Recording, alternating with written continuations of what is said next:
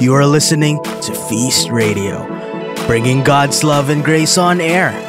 Listen to significant and heartfelt messages you can reflect on and pray about.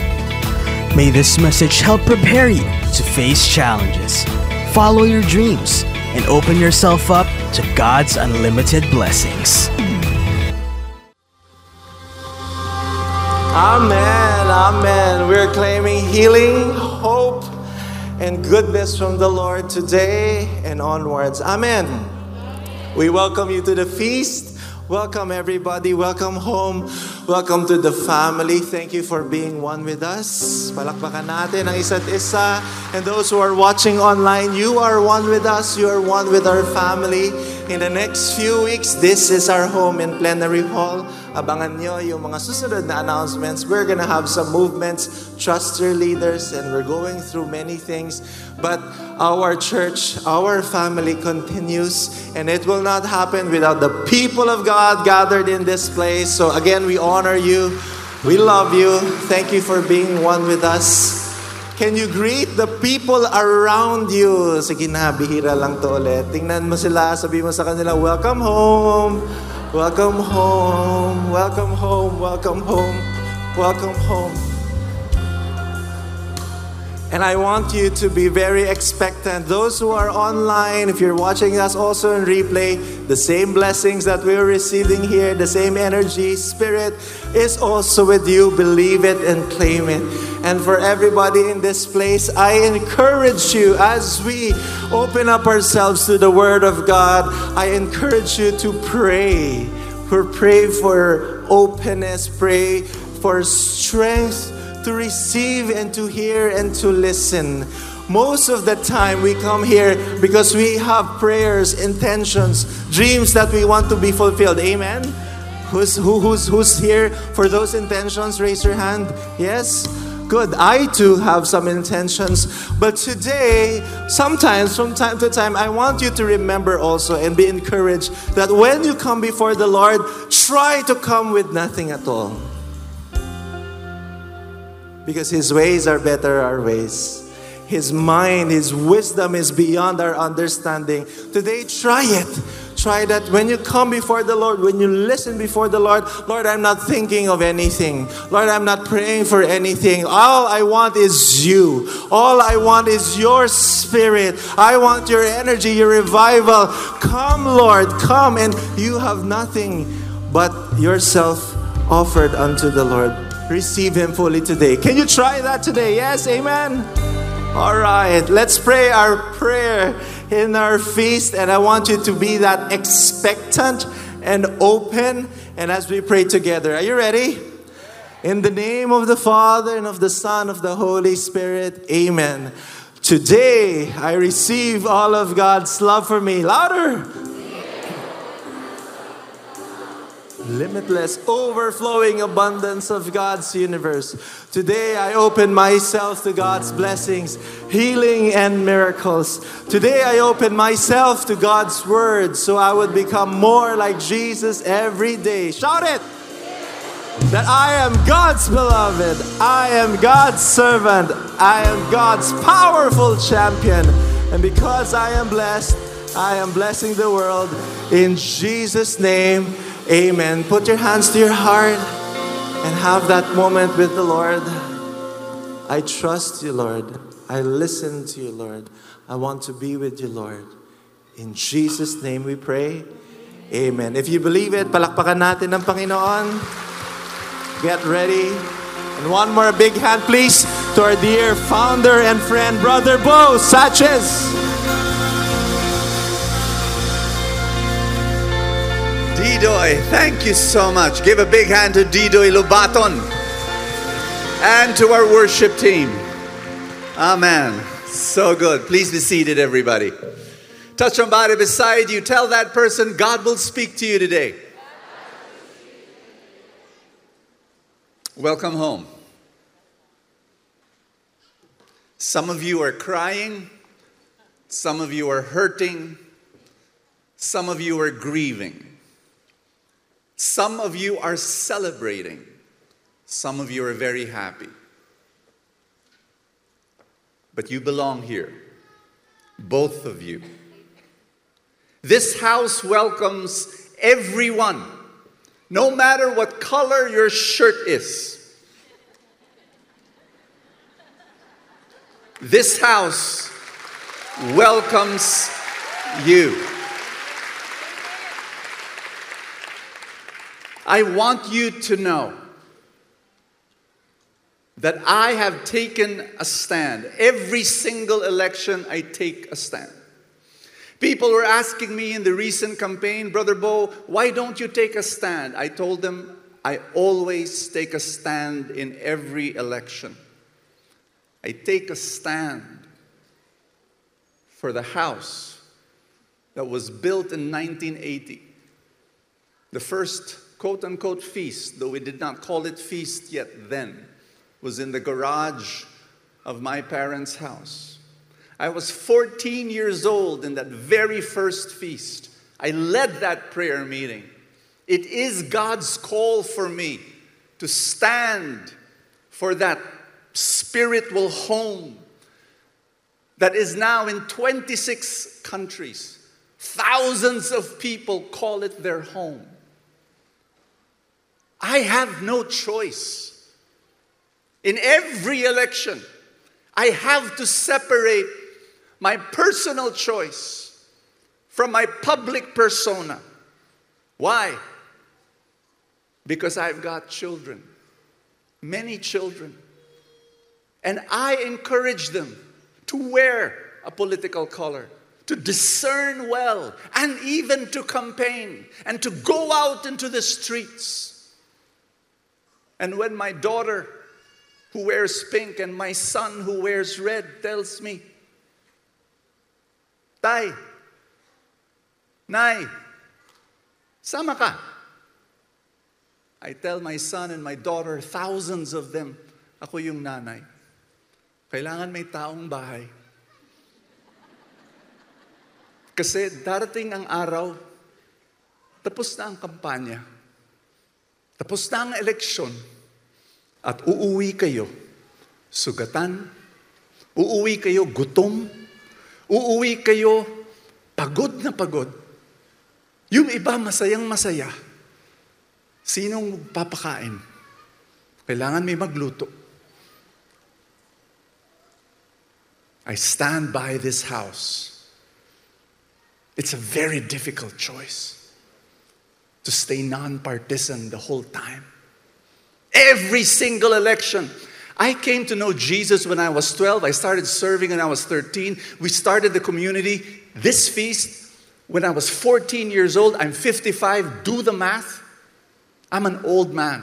I've experienced regime changes, I've experienced elections. I stand by the same house, that this house is your safe place. And all those doors are open for anyone, no matter what color your shirt is. Why? Nanay pa rin ako.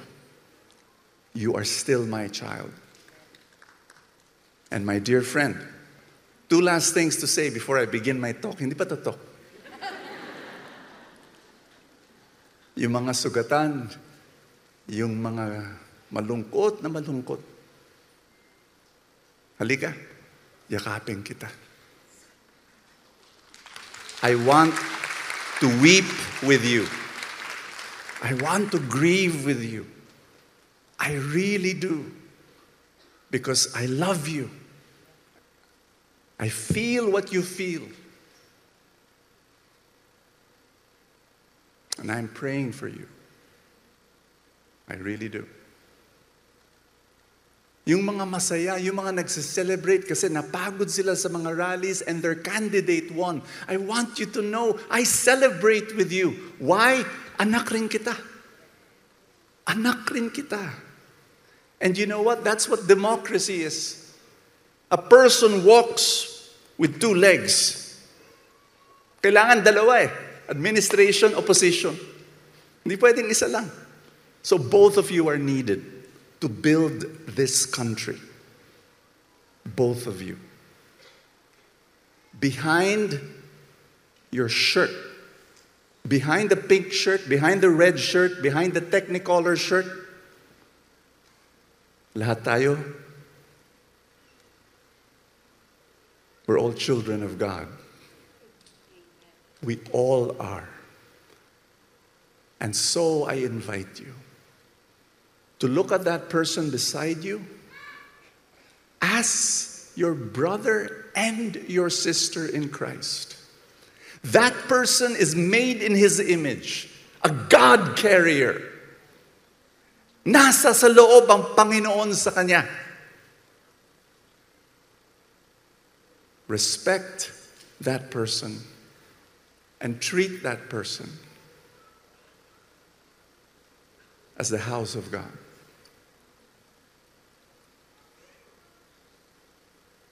No more name calling. No more demeaning. No more bullying. No more looking down at the other person. Kapatid mo yan. Ako isang nanay na lumuluhod sa harapan ng aking mga anak. Please, mahalin niyo isa't isa. Bahay natin to.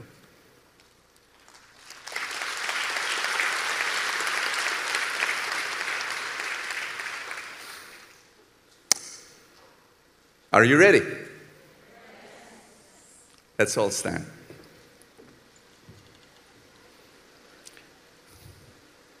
Today, I want to preach the message there are blessings at the bottom. Can everybody say that with me?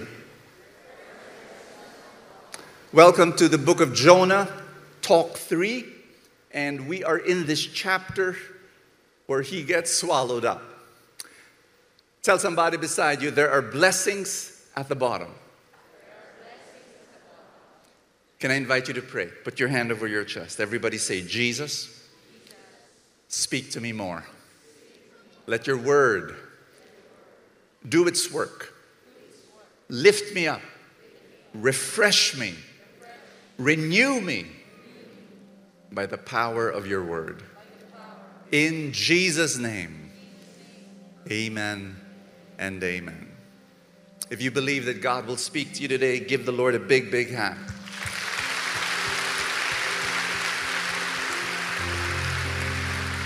Amen. Please be seated. Everybody say that again. There are blessings at the bottom.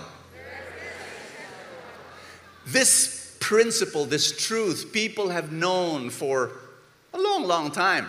In the 14th century, there was this Italian poet by the name of Dante Alighieri, wrote the Divine Comedy, and this is what he said: "The path to paradise begins saan daw?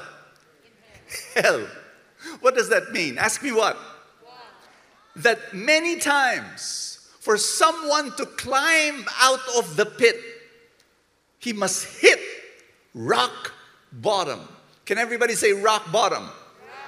Ilan sa inyo nakaranas na ng rock bottom? You've experienced rock bottom. Raise your hand. What is rock bottom? That place where there are no alternatives. That place where your pride disappears. That place where your stubbornness evaporates. That's where your deafness is healed. And maybe for the very first time in a long time, you start listening. Last year, I hit rock bottom. The memory is so fresh. It's as though it happened yesterday. It was the ninth day of battling COVID.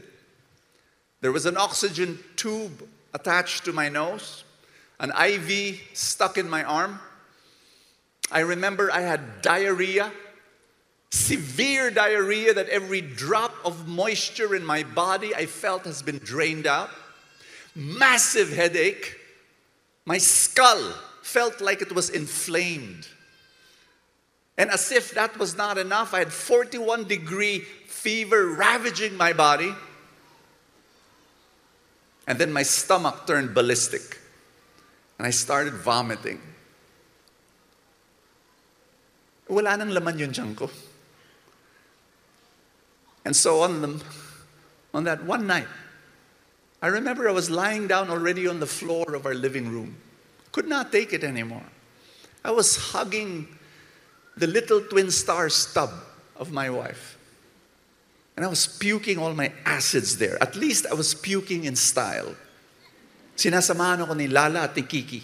Yun ang pangalan nila. And as I was just puking and puking and feeling so, I thought I was going to die at that moment. In fact, I prayed and I said, Lord God, if this is how I'm going to die, take me. I prefer that you would let me live a little bit longer to enjoy my two sons and to be with my beautiful wife. But if you want me to go home, the answer is yes. I surrender. And at that moment, I realized something. Ask me what? all my achievements, all the, all the things that I have, all my resources, all the money, lahat ng nang ginawa ng buhay ko, you know what?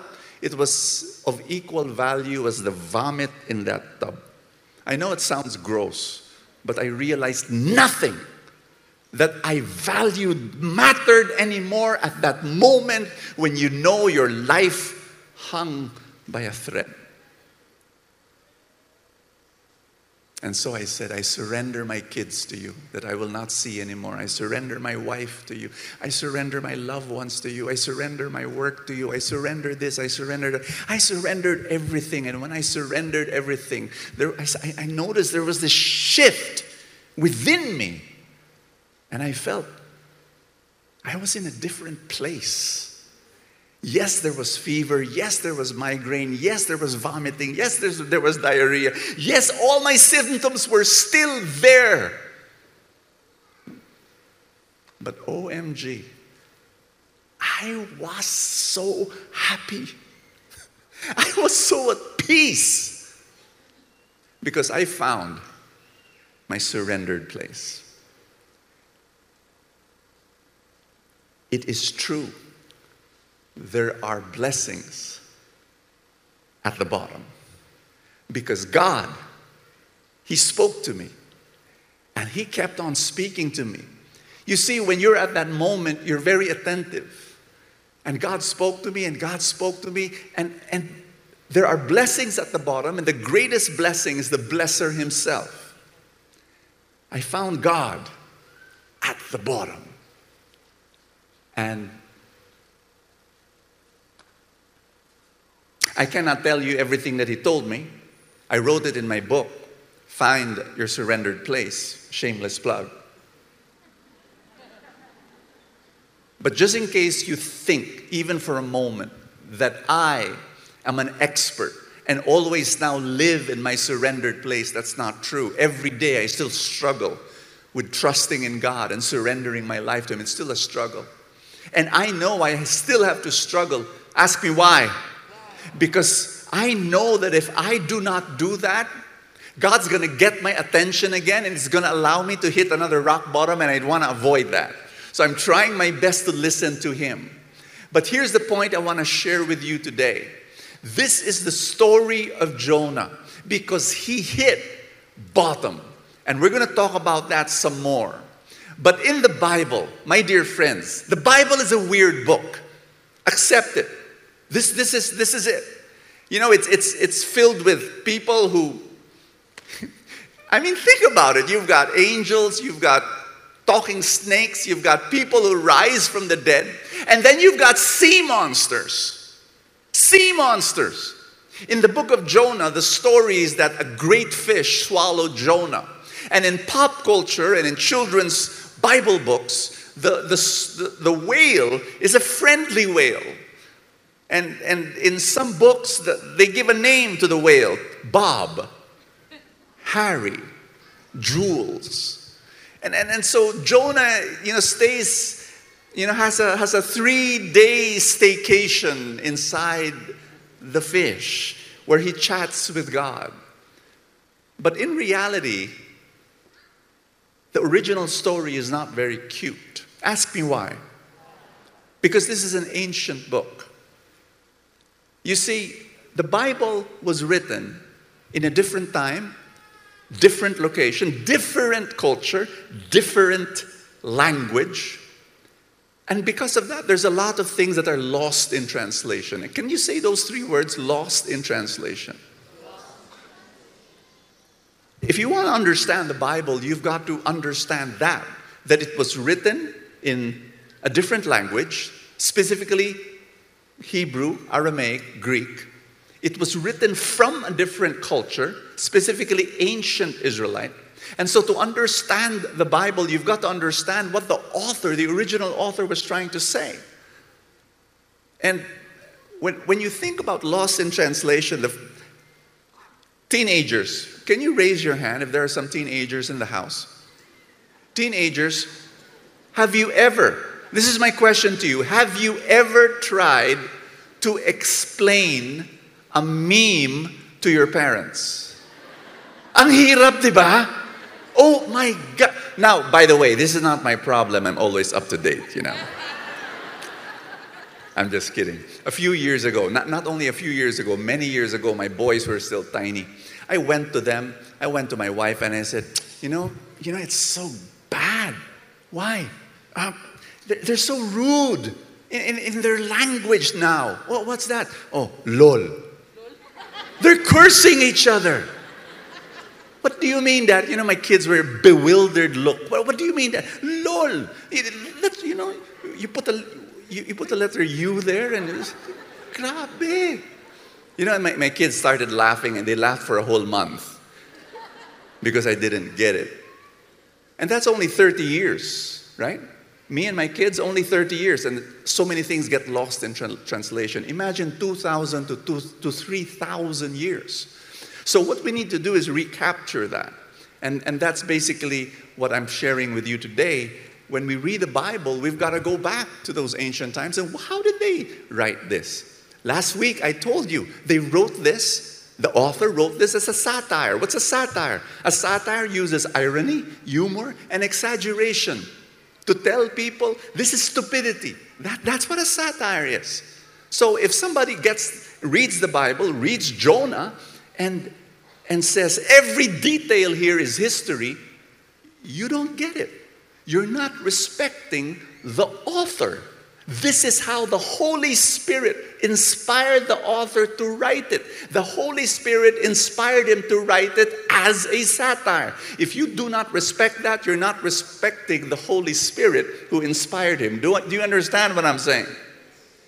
Which brings me now to the second part of the message, and I'm going to be calling on Audie to do the more difficult part of explaining our talk. Villarasa.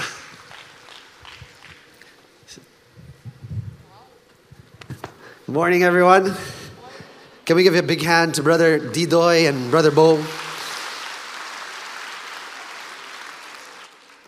I heard that wow. Because you know, it's hard to follow after two towering guys. So dinaan ko na lang po sa quote. How are you? Are you blessed that you're here? Can we give the Lord a big hand? God is good. Can you tell your neighbor right now, there's a blessing at the bottom? Yes, there is. There's a blessing at the bottom. To continue what Brother Bo has been preaching, I think it's so important for us to do this. We need to understand the context. Everybody say context. We need to understand the context of how the author wrote this. Like what was happening in his life. We always say this whenever you read the Bible, you know the point of view. Like what was their worldview back then? How did they see the world? And it's very important because, you know, we can all certainly agree that how we view the world today is so much different with how they viewed the world centuries ago. Now we can travel the world. Now we've got YouTube. We've got the internet. We've got news all over, local and international. We even got fake news. So how we see the world today is so much different from how they saw the world back then. In fact, let me give you an example. Whenever you see stormy waters or choppy waters out in the ocean, what's the first thing that you think of? There is a typhoon. Or, you know, it's monsoon season, especially here in the country. You know, we, we're used to that. It's mid year here in the Philippines. And so we know that there's something that's coming. But to them, whenever there would be stormy waters, you know the first thing that they would think of? pre creation the day that God created the world. That was the reference point because it says here, in the beginning, God created the heavens and the earth, and the earth was formless and empty. There was nothing, it was just darkness. And then darkness covered the deep waters, and the Spirit of God was hovering over the surface of the waters. That's the reference point. Whenever they saw stormy waters, they would think pre creation, there was chaos. There was nothing, there was darkness. So, to the author who was writing this, nothing signified chaotic waters. And to them, you know, chaotic waters was something to, that they feared. Why? Because they did not know what was underneath the water. Unlike now, we can scuba dive, we, we see the documentaries. They did not know, and so they feared water. To them, water represented death. It represented darkness, but there is another reference point. Again, the story of creation, where it says, Then God said, Let the waters swarm with fish and other life. Let the skies be filled with birds of every kind. And then here it is. So God created great sea creatures and every living thing that scurries and swarms in the water, and every bird, each producing offspring of the same kind. And God saw that it was good. And unlike when I was reading this, hold on. Great sea creatures and they're good? Whenever I think of those words, great sea creatures, you know what I think of? I think of the Mosasaurus of, in Jurassic World. You remember that? That great big creature? When I think of the word great sea creatures, I think of the megalodon. You know, that, that, that, that prehistoric shark that can eat a whole boat. I think of, of, of the kraken from the movie Pirates of the Caribbean. Yes, it might be a mythological figure, but guess what? They're not good. At least for the preservation of human life. You know, for the longevity of life. They're not good. And yet God says, and He saw that it was good. Quick lesson.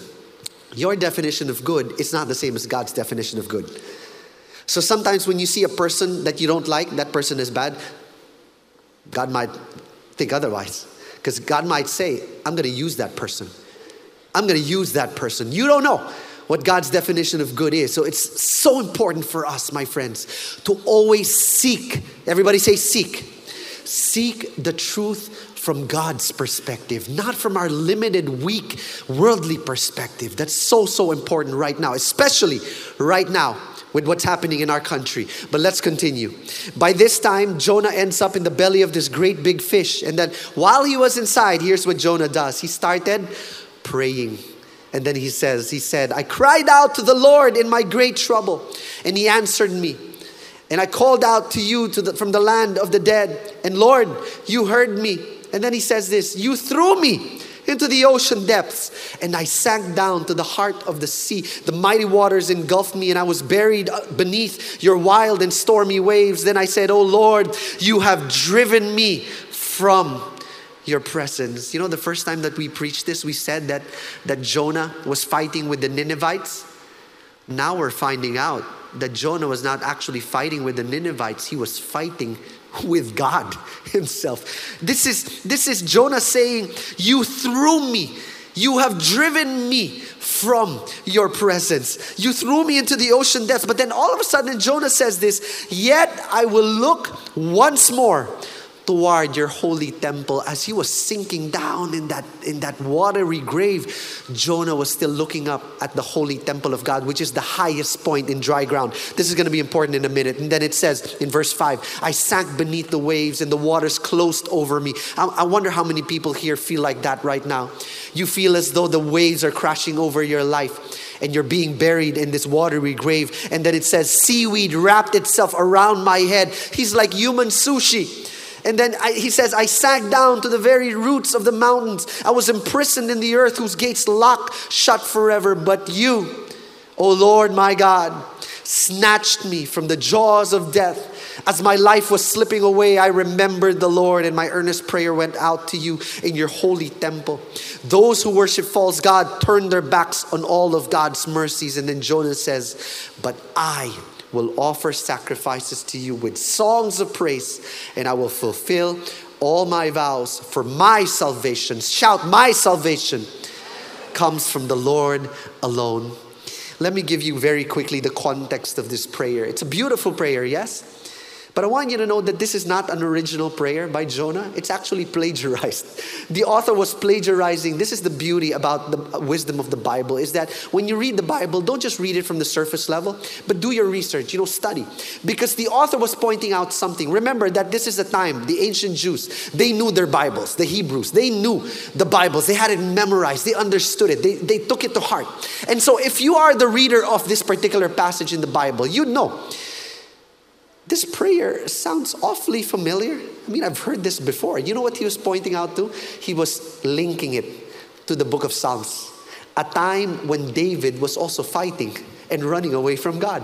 And so, if you are the reader of, of, of, this text, you're like, oh my goodness, Jonah is like David. This is how brilliant the author is. And one thing that I need to say, I love how the author inserted that prayer because one thing that it tells me is that Imagine Jonah was inside the belly of this great big fish. I mean, it was complete darkness. Nothing, no light, no reading material. And yet, he knew that prayer. Why? Because it was here. He was close to God. That's why he knew the prayer. Here's the message if you can get close to God this year, my friend, if you can get close to God's word and really have his word here in your heart, I'm telling you, you can be in the darkest of places and still find light and hope amidst all that darkness that you are in. So touch your neighbor and say, Get close to God. Get close to God. But you know what? The one thing that, that, that I think I need to point out is during this time, we already know that Jonah went down to Joppa. You, you remember that Jonah went down to Joppa because he wanted to run away from the Lord, and then he went down in the boat to sleep. And now we see that Jonah went down again once more in the depths of the ocean. Now, I want you to know this. And are you listening? This is a very important point. In the Bible, the number three has a significance. Actually, in the Bible, every number has a significance. This is the third time that Jonah has gone down. He went down to Joppa, he went down in the boat, now he's down in this watery grave. Now, the number three signifies this it signifies new life new beginnings. How many of you need new beginnings right now? New beginnings. That's also me. I'm preaching this to myself. I want you to hear this message, okay? Because this is so important. Jonah went down three times. Now, it says that on the third time he went down into the belly of the whale. Now, I try to imagine this. I mean, myself. This is the lowest point that Jonah can ever get. I mean, can you imagine anything lower than this? You are human sushi. You are down in the belly of a whale. Just like those Filipino jokes, wala ka sa lolo ko. Lolo ko kumain ng isang daang sushi. Sabi ng isa, wala ka sa lolo ko. Lolo ko, ginawang sushi ng isda. You imagine, this is the lowest. This is rock bottom for Jonah. I mean, it cannot get any lower than that. All because of Jonah's decision. Not because of God. Remember that it was Jonah who chose to disobey God. He chose to run away from God. He chose to go down into the boat and then sleep. And remember, Jonah was the, was the one who said, Throw me into the water. Some of the things that you go through in life that are terrible, that are horrible, guess what? Sometimes it's not on God, it's on you. Because of the decisions that you make, it's on you, it's not on God. We need to stop blaming God for some of the things that happen in our, li- in our life because sometimes it's really on us. But one thing, one thing that, that shocked me is that while all of this was happening to Jonah, you would think you're in the belly of this great big fish, and yet, did Jonah repent? Did Jonah have a little remorse? Some of you might say, Yes, Brother Audie, because she said, You know, I will make sacrifices to you. I will, I will make a vow to you. Yes, that sounds like it sounds like a repentance, but in reality, if you read forward, and we're going to talk about this in the next few Sundays, Jonah doesn't even repent. He doesn't. Because his words were beautiful, but his actions did not align with his words. I truly believe this that the best way and the greatest way to show repentance is not through your lips, but through your life. When you show people that you are willing to change, that's true repentance. Because if you see that the person is not really changing, they just keep saying sorry, that's not real repentance. That's just lip service. I'll talk about this in a moment. Jonah did not repent, and yet it says in verse 10 And then the Lord ordered the fish to spit Jonah out onto the beach. Hmm. Then the Lord ordered the fish to spit Jonah out into dry, dry ground. And I'm thinking, God gave Jonah a second chance? I've been wrestling with this question all week, and I hope that you can bear with me. Because when I was reading this, I'm like, Lord, are you sure you, you, you gave Jonah a second chance? You know that he disobeyed you. You know that he ran away from you. You know that he didn't even ask forgiveness from you. Is this how you operate, Lord? Is this a pattern by which of how you operate? Like, for instance, if I don't ask for forgiveness, you'll give me a second chance? I mean, that, that's, that's the thing that we're thinking about right, right now, right? And I, I kept questioning God God, is this the way that you operate? And then it hit me. Like a freight train, it hit me. You know, in my 40 years of, okay, 40 plus years, I'm sorry, just to be honest, 40 plus years of existence in this world, you know, I have done so many things in this life that I'm not, I'm not proud of. I have lied to people, I have cheated people. Believe it or not, I've even stolen from people. I've, I've backstabbed people. I've run out on friends. I've, I've done some, some very vile things that will make, will make you think twice about being my friend back then. but you know what? God continued to love me. God continued to be there for me. And you know what happened? Through that love, that unconditional love, it healed me. And I became a better person, little by little. When you encounter the true love of God in your life, you will not have any other choice but to change because when you keep receiving that love, how many of you understand what I'm saying? You encounter the powerful love of Jesus in your life, and then it convicts you to want to change. That's the kind of love that God can give to us. And so, yes, God will continue to give you a second chance until maybe this is the chance that you will accept His love and completely change for the better. And you know, when I was thinking of Jonah, Jonah must, must have been so afraid of being in the belly of that great fish. But you know, Jonah wasn't afraid of the fish. He wasn't. You know what he was afraid of? He said it. Jonah, instead of being afraid of the fish, he says in verse 4, Oh Lord, you have driven me from your presence. Jonah was more afraid of being separated from his God. And you know, my friends, this is what I call a rock bottom moment. A rock bottom moment is when you feel like you've been abandoned by everybody, including God. When you feel like nobody's there with you anymore, and that's a rock bottom moment. And I, I remember that there was somebody in the New Testament who also had a rock bottom moment. His name is Peter. Oh, Peter. Peter, who denied Jesus three times, even though he said, that he was going to be there for Jesus when Jesus needed him the most. And yet, what happened after? That was the failure of Peter as a disciple, but yet, what happened after? Jesus came to Peter on that shore that beautiful morning. And get this that was the third time, number three, that was the third time that Jesus showed himself to the apostles. Peter's about to experience new life and new beginnings. And so, Peter, he was fishing on a boat one day. And Jesus had already risen from the dead, but he showed himself already three times. And then that morning, Jesus hadn't even asked forgiveness yet. Jesus comes up to Peter and says, Peter, do you love me? And then Peter says, Yes, Lord, I love you. And then he says, Feed my lambs. This went on three times. Peter, do you love me? Do you love me? Then feed my lambs, feed my lambs, feed my lambs. You know what Jesus was doing? This is just my theory. For every time that Peter denied Jesus, three times, Jesus had forgiveness for Peter three times. He said, Peter, I trust you. Now feed my lambs. Peter, I'll give you another chance. Now feed my lambs. My goodness, this is the God that we worship, my, my, my friends. A God who will continue to give you chance after chance after chance.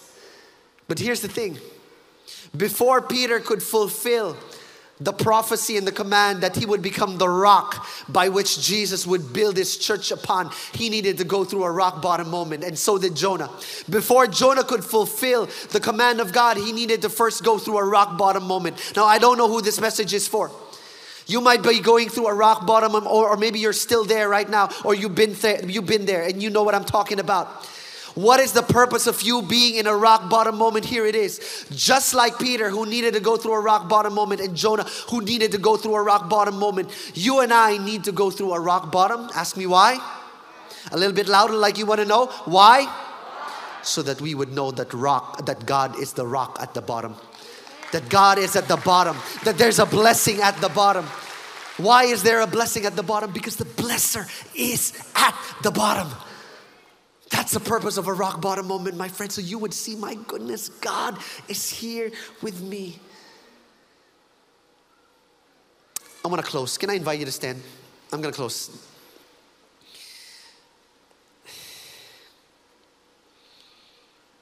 I want to go back to that part where Jonah gets swallowed by this fish. It's in verse 17. It says, Now the Lord had arranged for a great fish to swallow Jonah.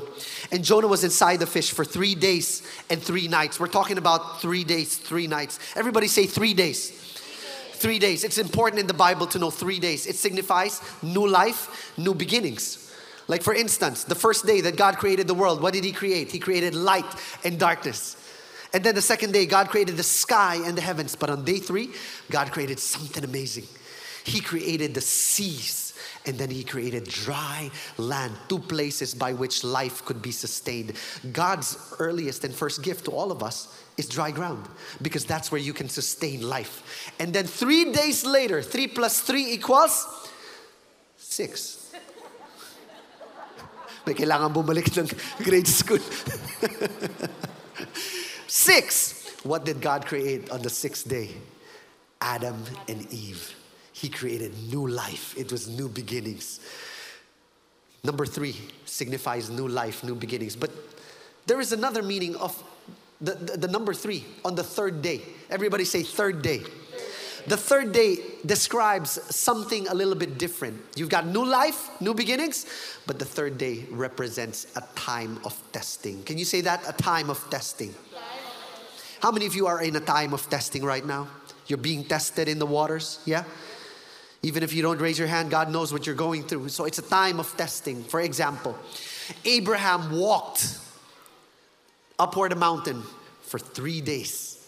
Why? Because God asked him to sacrifice his one and only son, Isaac. Imagine the time of testing for Abraham. Your only son. And God asks me to sacrifice my son. I mean, can you imagine the, the, the kind of journey that Abraham, it was a time of testing for Abraham. Another one who was tested, Noah. Noah, who had to take his family and witness the destruction of civilization. After 40 days and 40 nights, the rain finally stopped. And Noah sent out a dove out into the world to look for dry ground. You know how long it took for the bird? Three days until the bird confirmed there was dry ground, a time of testing. I'm glad that the bird came back, otherwise, we wouldn't have birds because there would only be one bird left. Jonah, he was in the belly of the whale, of the fish, for three days and three nights, a time of testing. And yet, the most powerful example that we all know of is Jesus. Jesus, who was in the belly of the earth, in that watery grave in the belly of the ground for three days and three nights. Not three nights, three days. Actually, when you think about it, when you read scripture, it's not three days. It's not even 72 hours when the crucifixion happened. But the writers, because the third day was so meaningful to all of them, they just, you know, maybe rounded it off to three days so that they would know this is pointing to something. This is pointing to something. Three days represents a time of testing. And I want to deliberately say this to everybody right now because I believe that we are all in a time of testing. I mean, there are some things that happen in your life. Maybe not this week, maybe not this year, maybe even last year, where you lost some things. You lost a loved one, you lost a business, you lost an opportunity. Maybe you made some plans that did not work. How many of you had plans this year that you made but has not come to life yet? Raise your hand. Come on, God sees you. You had plans that you made that has not come to life yet. Here's the message of Jonah. This is the brilliance of the message of Jonah is that while you are in a time of testing, something is happening. We said that number three signifies new life, new beginnings. And I'm about to declare new life and new beginnings in your life right now. I hope and pray that you receive this. That in a time of testing, God is actually moving.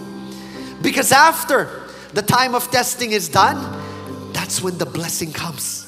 There's a blessing after the testing. But here's, before you clap your hands, before you clap your hands, here's the real message. Here's the real message. You had plans that you made this year or maybe even last year. Maybe you invested your money in something and then you lost all that money. Maybe you invested your time and your love in a relationship and you broke up. I don't know what it is. Maybe you voted for a candidate in this election and then your candidate lost. I don't know what kind of plans that you had, but here's here's the good news. This is good news. Just because your plans failed you, it doesn't mean that God's purpose failed too. Come on. Because God still has a plan. God still has a plan. And you know what? I'm choosing to trust God in this time of testing. I'm choosing to trust God and to believe and declare that God can work all things for the good of those who love Him and who are called according to His purpose. Because God can do it. God can do it. God can turn what went wrong into what went right. God can do it. God can use even the most vile, evil person in this world and still make him work for the good of the Lord. Are you with me? Because God's got a plan. God's got a plan. Can you shout that with me? God's got a plan. There's a blessing after the storm. There's a blessing after the testing. There's a blessing right at the bottom. If you can only see the power of God that can transform our life. So, whatever it is that you're going through, I want you to choose to trust God in the testing, to choose to declare that He is a waymaker. He makes ways whenever there is no way. He is a promise keeper. He will keep His promises until the end of our days. He is a life changer. You encounter Jesus, and then your life is changed. He's a problem solver. You can be in the middle of your storm without any solution, and God swoops up and then gives you the answer. He's a waymaker, everybody. He's a waymaker. And I hope that you can declare that with me right now. That even when we don't see the plans, we believe in the one who makes the plans. Come on, everybody. Every Sunday is the most important election that you will ever, ever make. Every single Sunday, we ask people to vote for the candidate that all of us agree on. That there is only one Savior that can save us. And that's why I invite you to vote for Jesus today. Do you believe that He is the King who died for you, who gave His whole life to you, and who is calling you to Himself to surrender and sacrifice your life for Him? If the answer is yes, pray this prayer with me. Put your hand over your chest as a symbol that you pray with all your heart and mean every word and say, Jesus, you are my Savior. I open my heart to you. Come in. Be my King. Be my Lord. I will serve you for the rest of my life. Forgive me for all my sins. I receive your eternal love. In Jesus' name. Amen. Thank you for listening to today's podcast. Subscribe to Feast Radio and open yourself to God's grace. For more podcasts like these, visit feast.ph slash radio.